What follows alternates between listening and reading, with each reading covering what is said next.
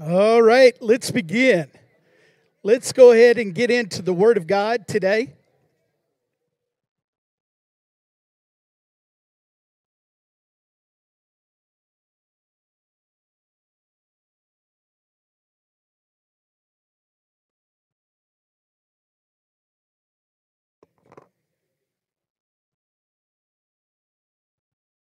All right, let's do this thing. All right.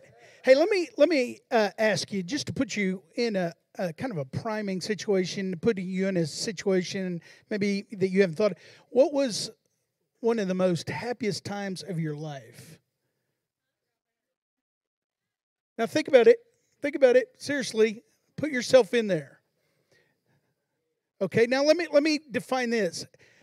Can you be in a happy place that isn't that great?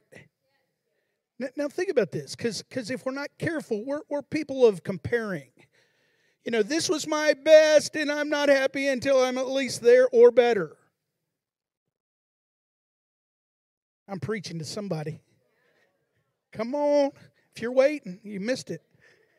Let me tell you, I kind of I kind of have this thing, it, you know, that uh, I have my favorite restaurants, and, and sometimes I go to out of just difference. I go somewhere else, you know, and well, you know, this is okay, but you know. Uh, uh.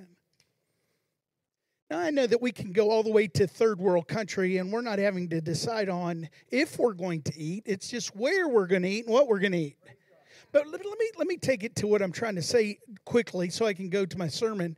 Uh, this Thursday night, I had the benefit of being with my family, not my children, but my my mother, stepfather, my sister, and brother-in-law.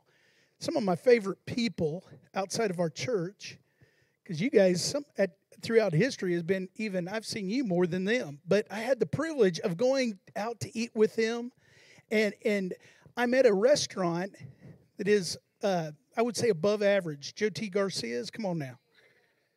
We're not just at a restaurant. We're outside there's plants. The water in the swimming pool next to us is bubbling.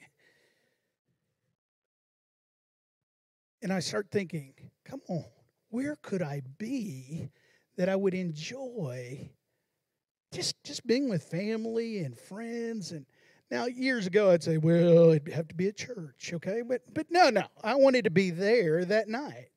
It's okay. To enjoy the presence of family and people that you love. And so this morning, we're in a place that I'll just be honest with you. It on on the average of John Miller's lifestyle, you know, I, I'd probably be doing something that chances are isn't better than just being here with you. And, and when we get done with this message, hopefully you, you'll even understand more what I'm saying because God has chosen you and, and if you're here today, you, you have a name, you have a body, you have a breath, you have a, a body that you can touch. You're part of mankind that God has given you authority. And, and, and oh, let me tell you, I'm, I'm so far, because I've already preached this sermon to myself so many times, I come back to right now and I go, just hold on. what we've been talking about that, that God has loved us so much and remember that that his he is love and, and when you go yeah god's love you know peace man. But but we're talking about god loves us so much that his love is running after us. Come on that, that that's that's crazy love. Okay and and when we start thinking about he he loves us so much that he was willing to to redeem us from a curse even to the point of sending his son to die for us? Come on, there, there shouldn't be too many bad days going on in our life.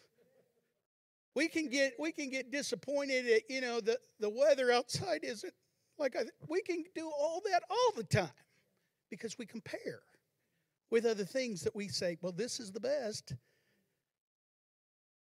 But let me tell you, when we begin to really, and, and I encourage you because in our lives we have so many distractions and I'm not even looking right now, but some people have a phone, and boy, that thing can distract you from everything. John Miller knows it. But in the mornings, in the soft mornings, you know, get alone. If, if not other times, but in the soft mornings when you get up and maybe your mind isn't all cluttered. And before your fifth cup of coffee, when it really gets cluttered,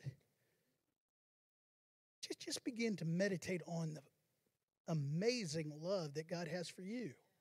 That you're the righteousness in Christ Jesus. the question this morning through our series is not does God have authority, because I think all believers believe that He has authority and power. But the question is do you, as believers, His children, have authority? When, when you get to the place of realizing that you have authority and that God has given you authority on this earth, then all of a sudden there, there has to be, it demands something in your life. Now, watch this. This isn't always taught in church because the belief system that we have is that God is sovereign, God is powerful, God is, has authority, God is endless, which is all true. But if we play the victim, if we play we're, we're just little worm, you know, we're just we're just what then you realize that all responsibility is taken off of us and put on God. Therefore, when we hear sermons that say God has come to give us life to the full, to the abundant, to the overflow, and we go, Yeah, I want that. But wait a minute, I don't have that. God must not love me. But when we realize that God has given us authority on this earth, then we have a paradigm shift, and there's a responsibility that is put on the believer to get in the Word of God and to begin to read the Word of God with an intent to have faith. Faith cometh by hearing, and hearing the Word of God. Not I've already heard that, because a lot of people that are even theologians, even people that I know that know the Bible better than I do, their faith level is so low because they have never continued to be in the Word of God.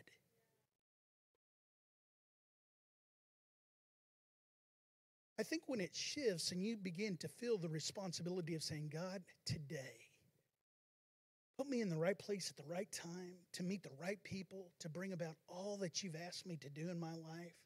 And God, please help me be aware of it when it happens. Because all of us have 2020 hindsight. You know what I mean? Oh, I missed that one. I missed that one. That, that doesn't glorify God to miss it. So the responsibility is, again, to be sensitive to the Holy Spirit's working in our life.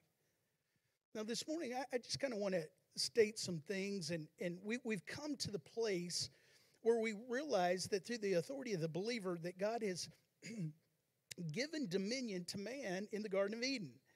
And the book of Genesis proves that. And, and, please, I don't have time if you haven't been here, but I'll just summarize some of this real quickly and go back and listen to the sermons. But in Genesis, God gives dominion to man to rule over the earth. Now, now that was his word that he did that. If you, if you miss that, or if you have a problem with your belief system believing that, then, then this whole other area of our, our identity is going to be questioned by your belief system. When, when God came into the world and said, Man, you have dominion over this earth, then the enemy comes in another way. Remember the, the in uh, Jesus is speaking in John chapter 10 that the good shepherd comes through the gate but the thief comes over another way. The enemy came in through what we know as a serpent, and the only way that a spirit that does not have a body that can come into this earth is through the body. So, through a serpent, tempted Eve into believing through the temptations that is, the temptations of you and I, the lust of the eyes, the lust of the flesh, and the pride of life, that they would be better if they disobeyed God in his will for their life. The Bible says that Eve looked, or Adam and Eve looked at the fruit, saw that it was pleasing to the eye and good for eating. They believed that what the serpent said, Satan said, that if they would eat of the fruit, that they would have the ability for their eyes to be opened and they would be as God. Not even stopping for a moment and seeing what amazing um, the amazing God's creation that they were, that they already had dominion. And that's what the enemy does in your life. And boy, let me tell you, doesn't it just sometimes get you sick and tired of being sick and tired of him doing that to us? That he comes in and he says, wait, wait just a minute. You could have better if you do something different than what God said in your life. And again, through the lust of the eyes, the lust of the flesh, and the pride of life, that so many times we're tricked or we're tempted, and then we choose out of our free will to disobey God. Adam and Eve leave the garden, and then God is locked out of earth. Now, listen to this not because he's not powerful, not because he doesn't have sovereignty, but because of the sin that now has entered into the world of a perfect God and a sinful man. God chooses in the garden to begin a plan that was formed before the foundations of the earth that says, even though your offspring, Satan, will bruise his heel, he'll crush your head. Talking about one day, Jesus is going to come and redeem men, mankind, back to the original, even better state that they were in before sin came into this world.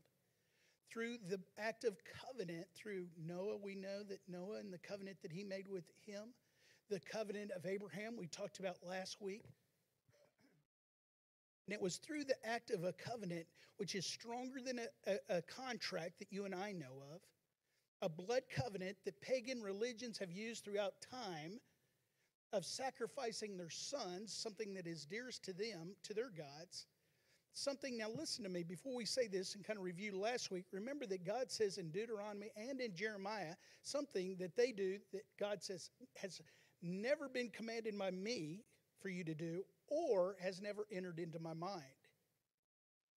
When we talked about last week the covenant of Abraham and how God asked Abraham to sacrifice Isaac on the altar, it goes against the, the, the, what we have is an identity or as a, um, uh, who God is. Thou shalt not kill. What, what, what's going on here, God? Why would you ask him? And sometimes that's where we stop and we just go, well, you know, that doesn't make.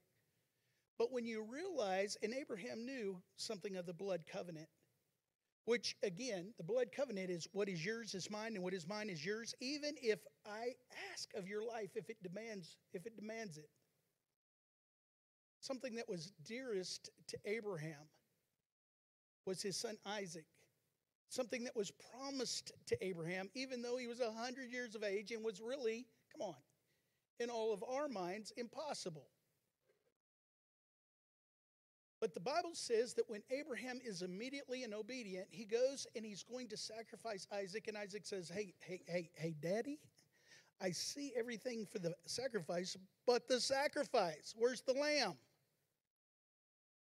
We went through this last week, and, and the thought is that Abraham says, Remember the, those words that, man, echo throughout eternity. He says, God will provide himself a lamb.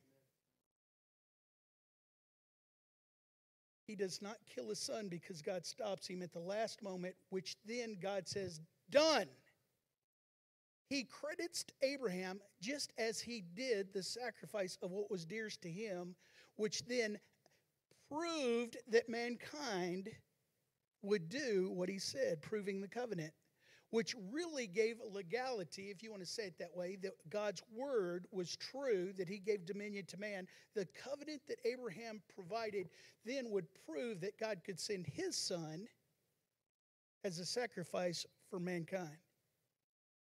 So, this morning, before we finish really the, the series next week, I'm going to take you, and as we start this morning, throughout generations, we as man have waited for the Messiah to come.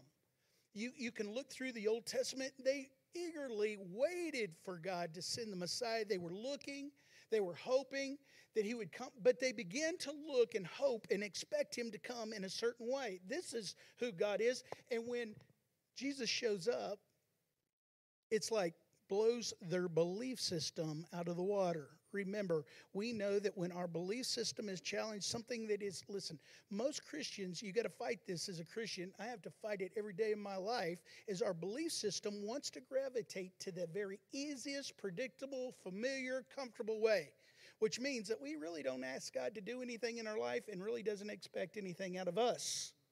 And you know what? A lot of times it's very predictable what's going to go on. If you don't have faith, really, you don't need God. Let's back up a little bit there. So, when the people of the earth, our human brothers and sisters that were walking around, they're expecting a king of kings to show up.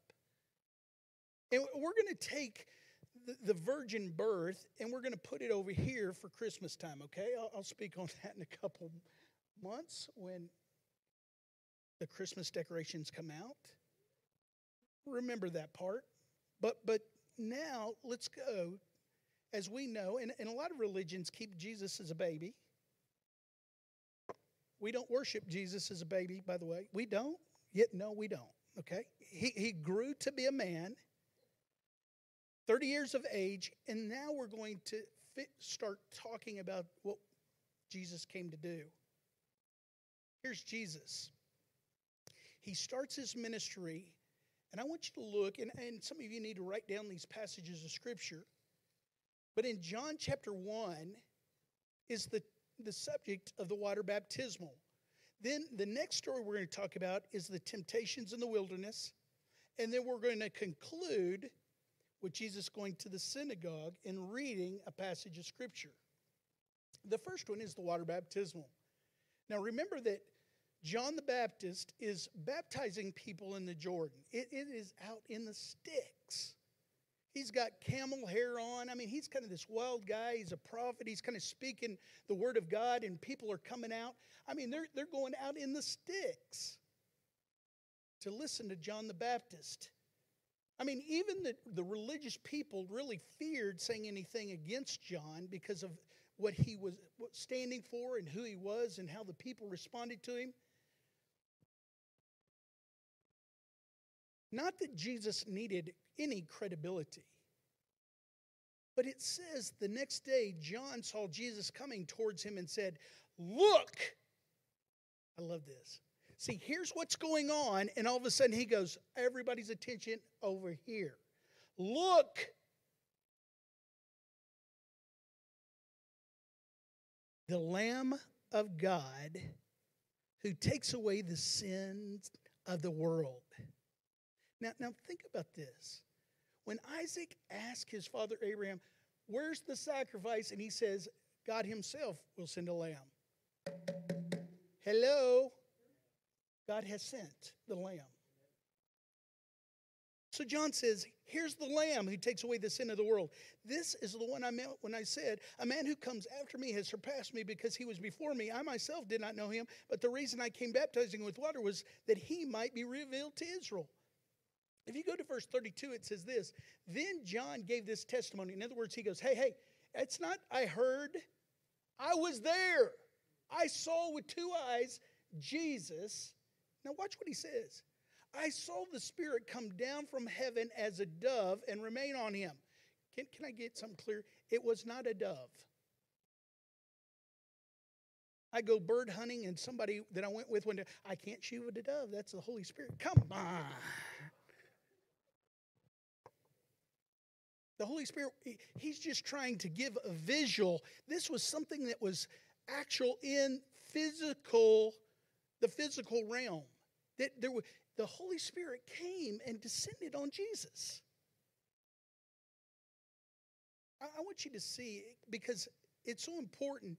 He, he, the, he came down, the Holy Spirit come down from heaven as a dove and remained on him. And I myself did not know him, but the one who sent me, talking about God, sent me to baptize with water told me, The man of whom you see the Spirit come down and remain is the one who will baptize with the Holy Spirit. I have seen and I testify this is God's chosen one. So everything that John was doing and saying and all that, he's saying, Jesus is the Son of God. Now, again, this is a belief system for most of these people that are going, do what? Slow down. I got to have a little bit more than that, John. Now, I want you to look at Luke chapter 4, and we're going to stay there the rest of the morning. In Luke chapter 4, you can see how Jesus, after being baptized, begins his ministry. And we know that one of the first, it, the first miracle is turning water into wine. But I want you to see in verse 3 of chapter 4, the temptation before this happens. It says that he is led out into the wilderness. He fasts for 40 days. And then the devil comes in verse, uh, what is it, 3 there. And it says, The devil said to him, If you are the Son of God, tell the stone to become bread. And Jesus answered, What? It is written. Man shall not live by bread alone. The second temptation, if you worship me, Satan says, all this will be yours. Jesus answered, It is written, worship the Lord your God and serve him only. The third temptation, do, do you understand these are the lust of the eye, lust of the flesh, and pride of life? The third temptation is this. If you're the Son of God, He's on the temple. He's at the top of the temple. He says, throw yourself down. Because the Word of God, since you're so good, Jesus, on quoting the Word of God, it says that if you dash your foot against a stone, an angel will take care of you. Come, go ahead, go ahead. But Jesus says,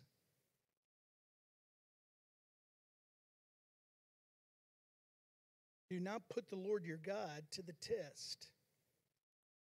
Now, want, uh, this is very important because through these temptations, again, the lust of the eyes, lust of the fish, flesh, and the pride of life, Satan is coming at the Son of God, which is now the Son of Man. Watch this. He has come to earth and he has a body. And now I, I described it a couple weeks ago. we have a body. We are a spirit, we have a body, and we have uh, our soul, our mind, will, and emotions. A spirit does not have a body. We have a body. We have dominion on this earth. The Bible says that when Satan came, he tempted Adam and Eve to give over their authority to the God of this earth, Satan. But, but think about this, and, and this is going to, this shakes our belief system, is realizing that God sends his son to earth as a man in order to redeem us. Come on. Is it, we understand that he died for us. But do you understand the love that he has for you and I that he would come as a man?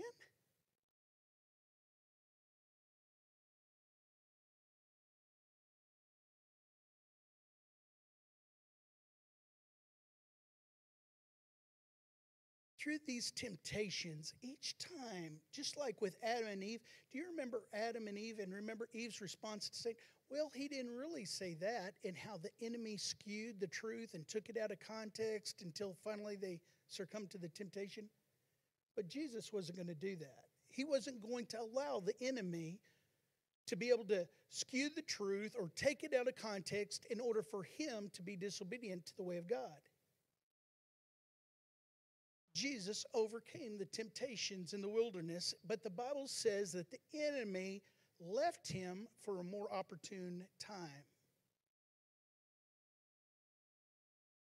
The next part of this story I want you to talk, or I want to talk about, is when he leaves the wilderness, it, it's almost like he, he begins to uh, enter into the ministry of telling people the good news is here. Wake up. Now, now he's been baptized. The Holy Spirit anointing is on his life.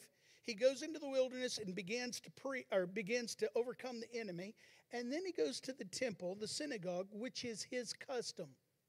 I love, you know, I'm a pastor and I love to go to church and I love to be around church people. So I kind of like to put that it was his custom to go to church.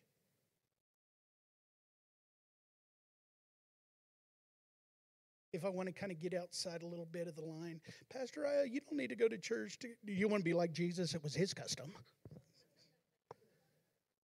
Well, I want to be like Jesus. I better go to church. Anyway, anyway.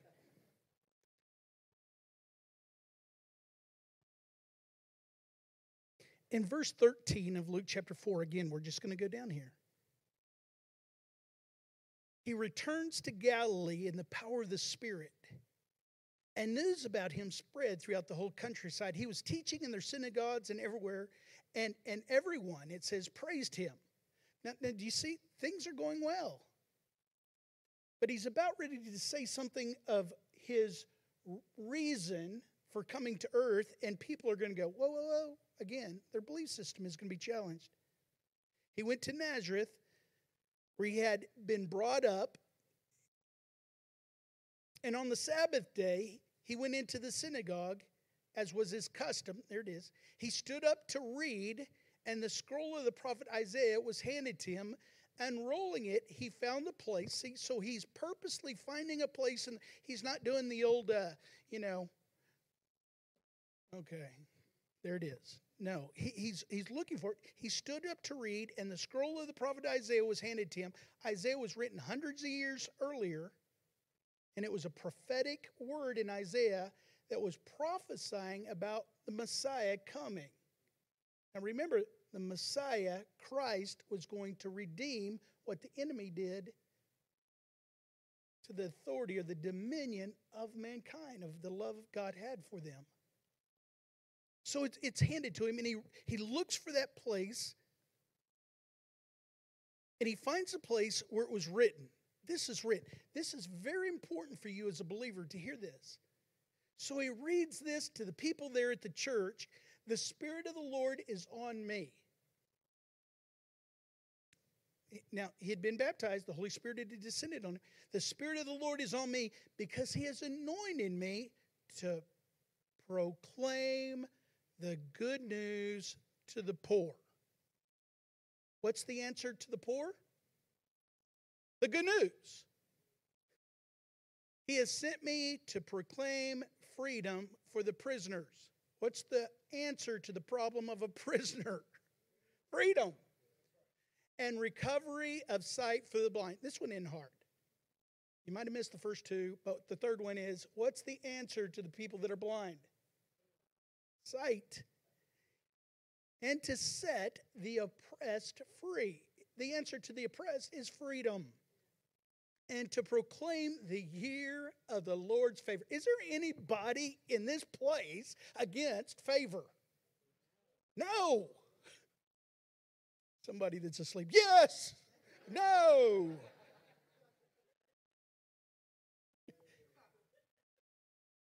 Can you believe? Everybody's going, Amen. Yeah, Jesus, preach it until the next words. Then he rolled up the scroll, gave it back to the attendant, and sat down. The eyes of everyone in the synagogue were fastened on him. He began by saying to them, the drum roll should have started these few words Today, this scripture is fulfilled in your hearing. And then he took the mic, raised it above his head, and dropped No, it doesn't say that, but you know what that drop in the mic means. It's done.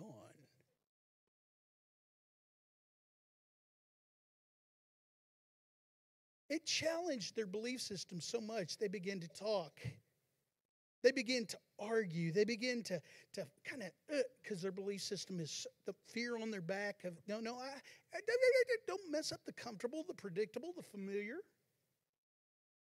You have a body. You're not the King of Kings and the Lord of Lords. You look like us.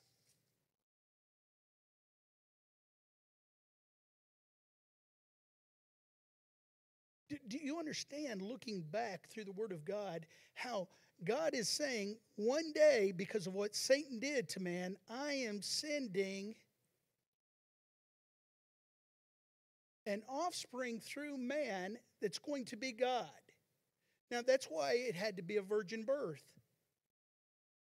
That's why when Jesus actually became a child, grew into a man like you and me, or a woman, mankind, I'm talking about, when he had a body, then after 30 some years of a sinless life, the anointing of God his Father, this is my Son in whom I'm well pleased.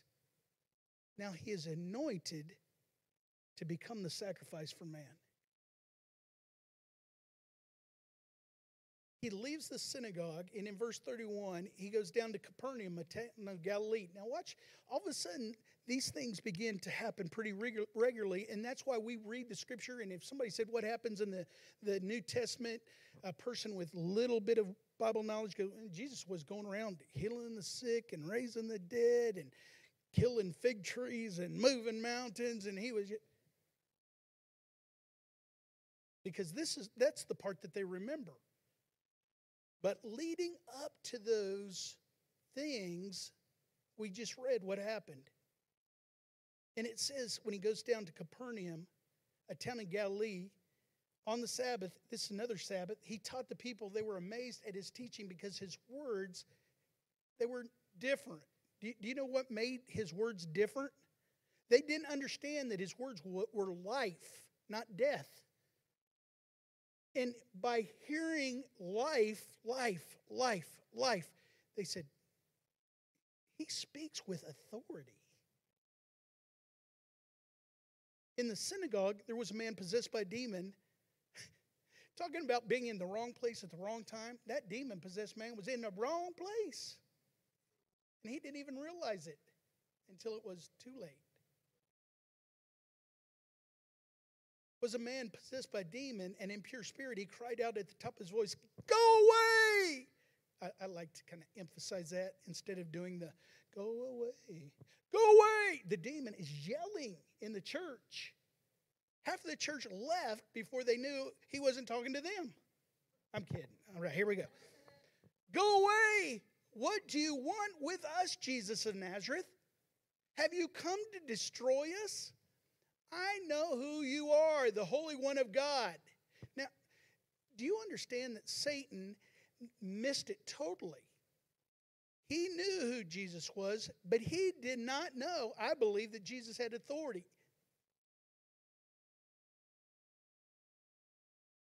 Paul says it in, in 2 Corinthians, the whole passage about eye is not seen, mind is not all that God has for us, but God has given us the Spirit.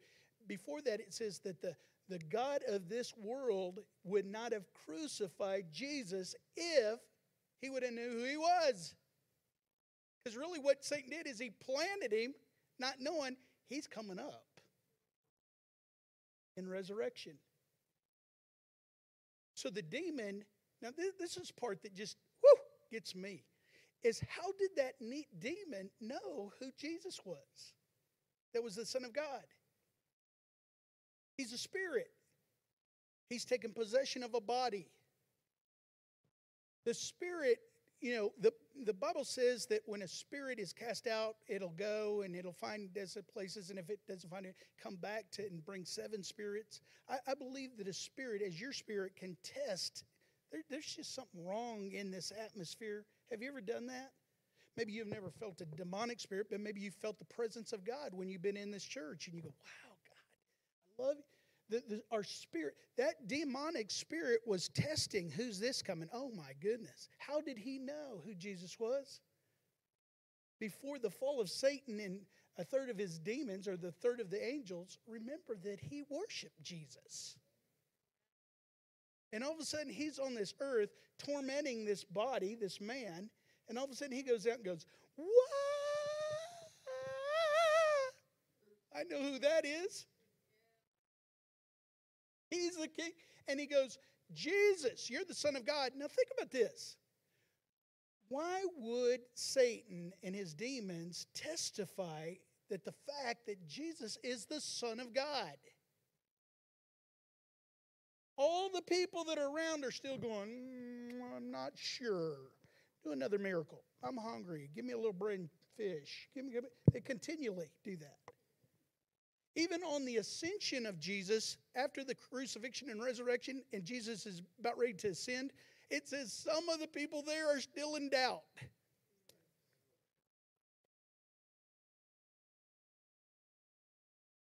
But the demonic spirit is doesn't why would he do that? Here's one thought is the only reason he would do that if it was to his goodness or if it was to his advantage. And he's saying, Hey, God, you don't have authority on this earth. You can't cast me out. But Jesus now has come as a man and has a body. And he says, I, I love this. You, you want to talk about authority? Jesus says, shut your mouth.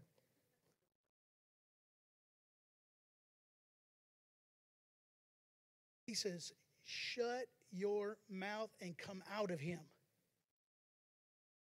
And he says it here be quiet, he says sternly, come out of him. Then the demon threw the man down before them all and came out without injuring him. Now, look at all the people. It says, All the people were amazed and said to each other, What words are these? And with what authority and power he gives orders to impure spirits, and they come out. And as you would expect, news begins to be spread throughout all the surrounding areas. In verse 38, he begins to walk in again his authority. Jesus left the synagogue and went into the home of Simon. Now, Simon's mother in law was suffering from a high fever. And they asked Jesus to help her. So he bent over and look, through his words, he rebukes the fever and it left her. And she got up once at once and began to wait on him. Some people say that Peter denied Jesus because he healed his mother in law. I did not say that.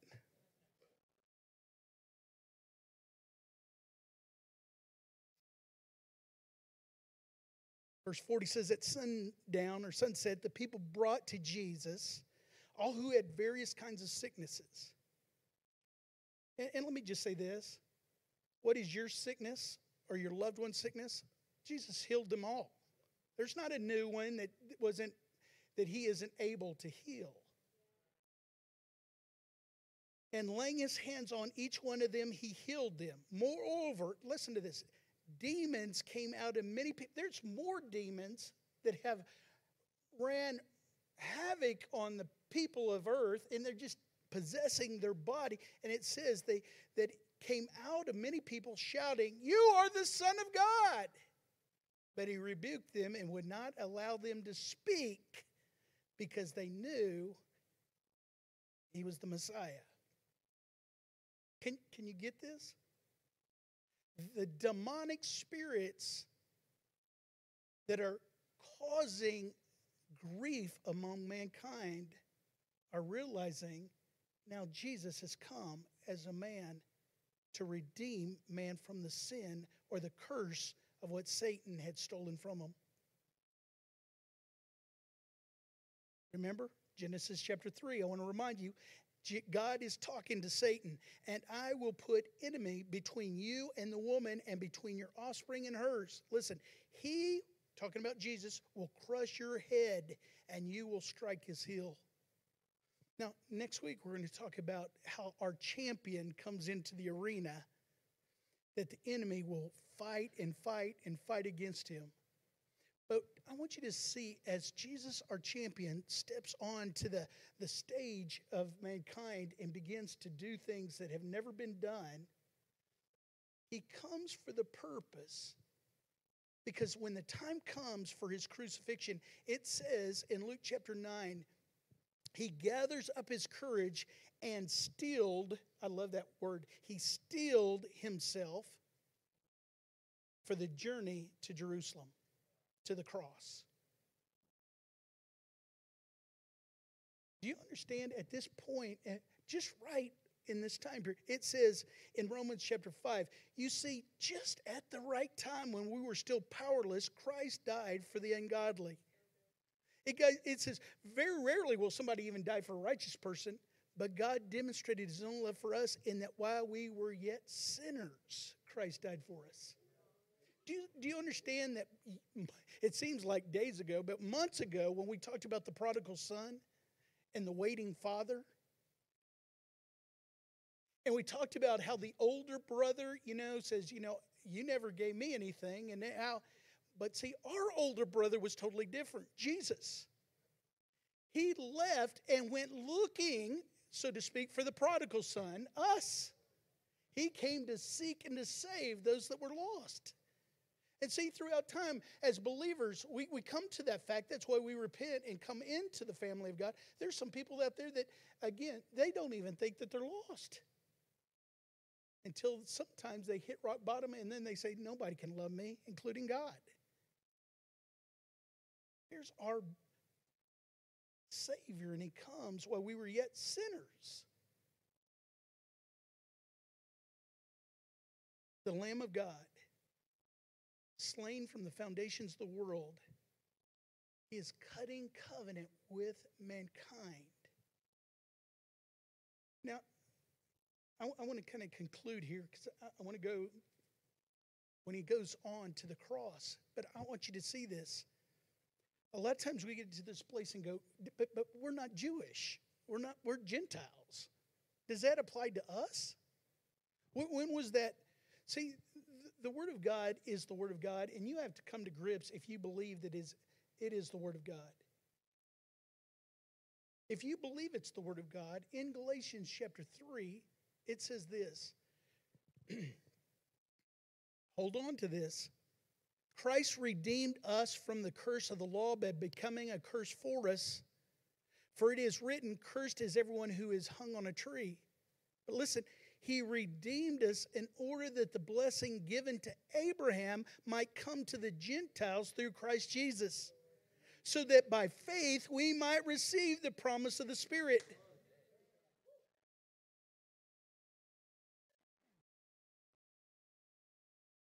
I don't know about you, but I, I'm glad that the blessing of Abraham has come on me.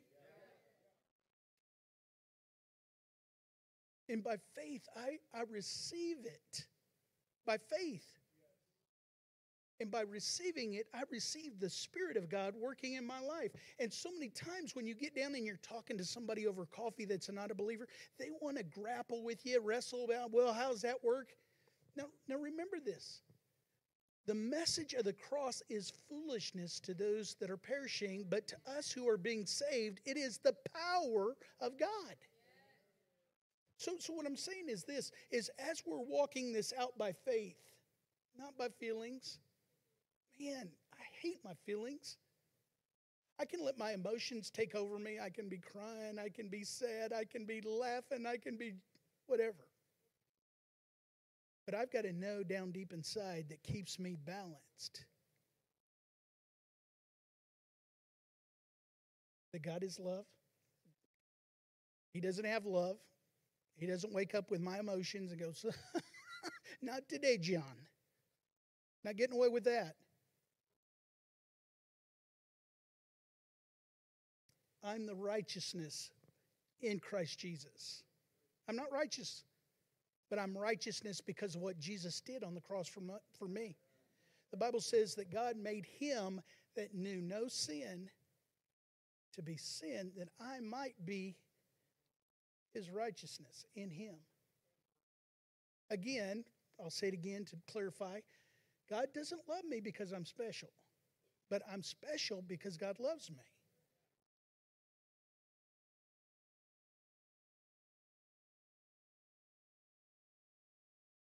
Now realize when you begin to understand this and God reveals it as you're spending time with Him this week,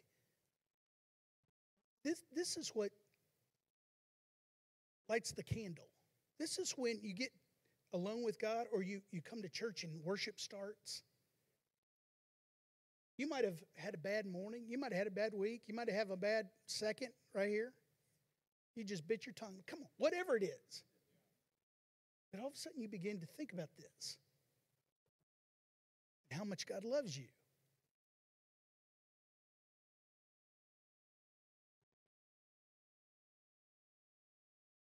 It should put a smile on your face. God, I, I don't have enough money for Christmas.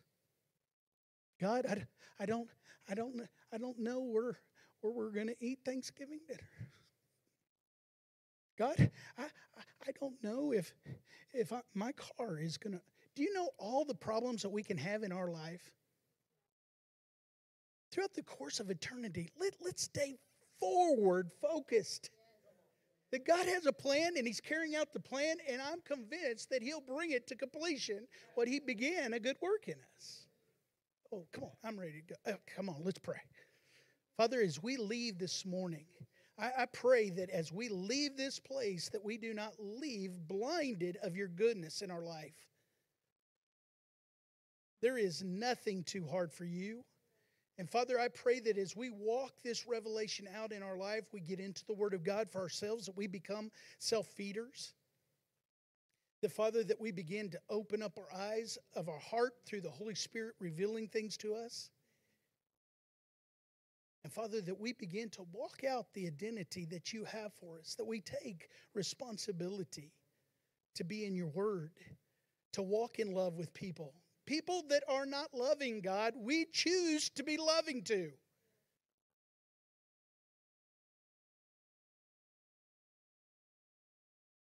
God, the cross is not foolishness to us, but it is power to us.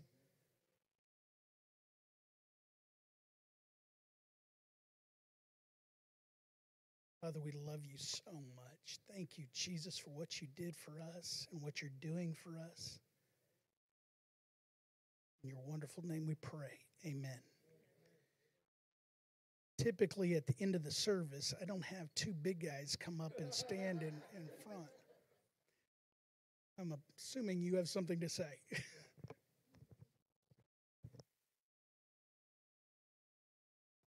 I guess I did. Sorry. Um, that was awesome. I mean, just not even uh, abandoning that. That sermon was great.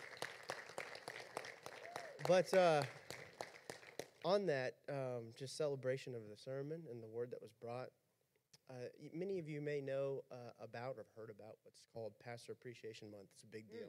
It's a really big deal. Maybe some of you have been wondering what we're going to do this year our board has, I'm sure, a, a, plan. They always put up something really great for our pastors, and we love our board for how much they love our pastor and how much they pour into them. Um, but I just want to share with you something because it's 30 years it'll be this year, guys. That's a long time. I just want to share. I've been, mom, it's been what, 15, 15 years about for us here. And, uh, and that's not a competition thing. That's just, that's like, it's, it's been 15 years. I sometimes have to, I'm 26, but I have to ask my wife sometimes, how old am I? But but because uh, I want to be a 12 year old, if I'm honest. And it and it was like about 12 or 11 when I came, and uh, man, there. So my mom and dad are wonderful parents, wonderful parents, but Pastor John and Miss Gwen have been parents to me in another way. I'm telling you, when I was a kid, I'm sitting with Heath and Mark, and I'm chatting in the middle of his sermon, right? I'm just being a disruptive child. And I see, I see Pastor John look over and glance, and he's giving us the look, and we're thinking, oh, we're in trouble, you know, after service.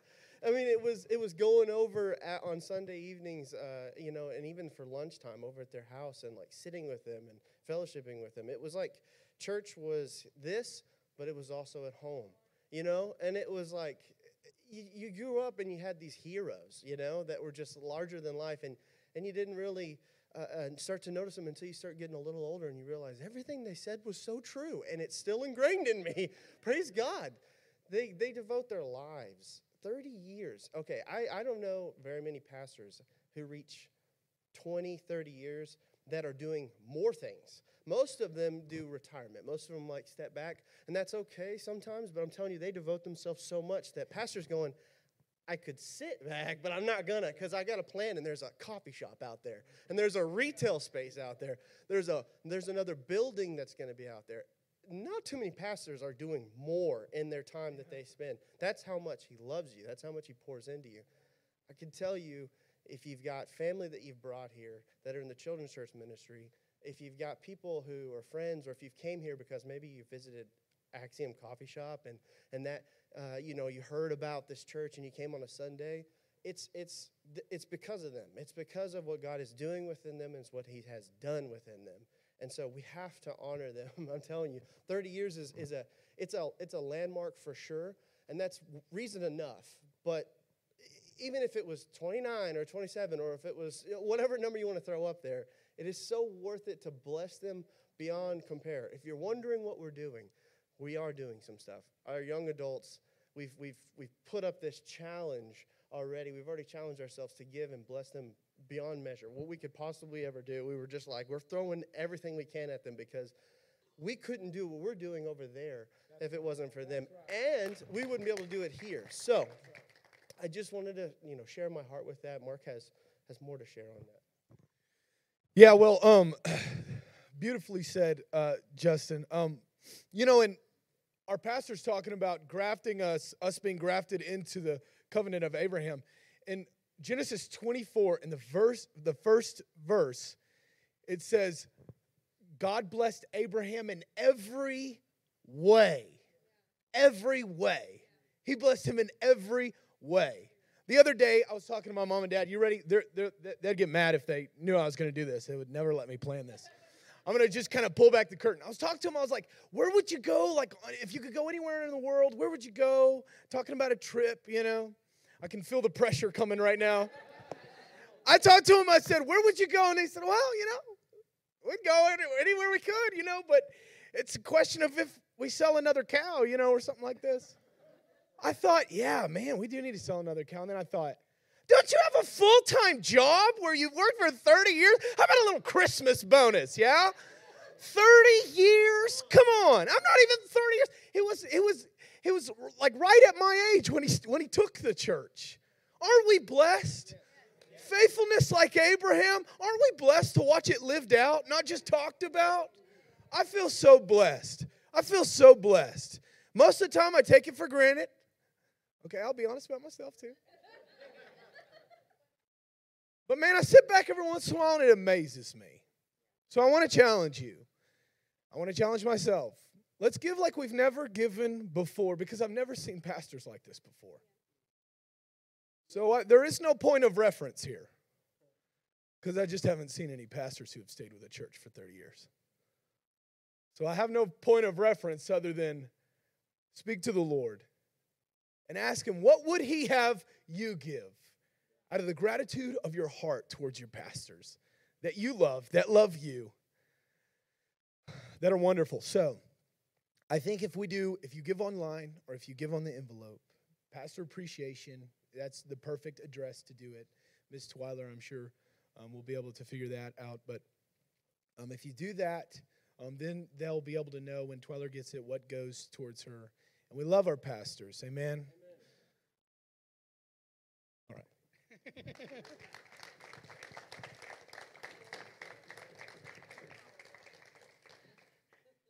And that's why we have a filter before they get up here. Anyway, thank you so much. We love you guys. Why don't you stand with me? Be blessed. You can stay, you just can't stay here. All right, you're dismissed. Have a great day.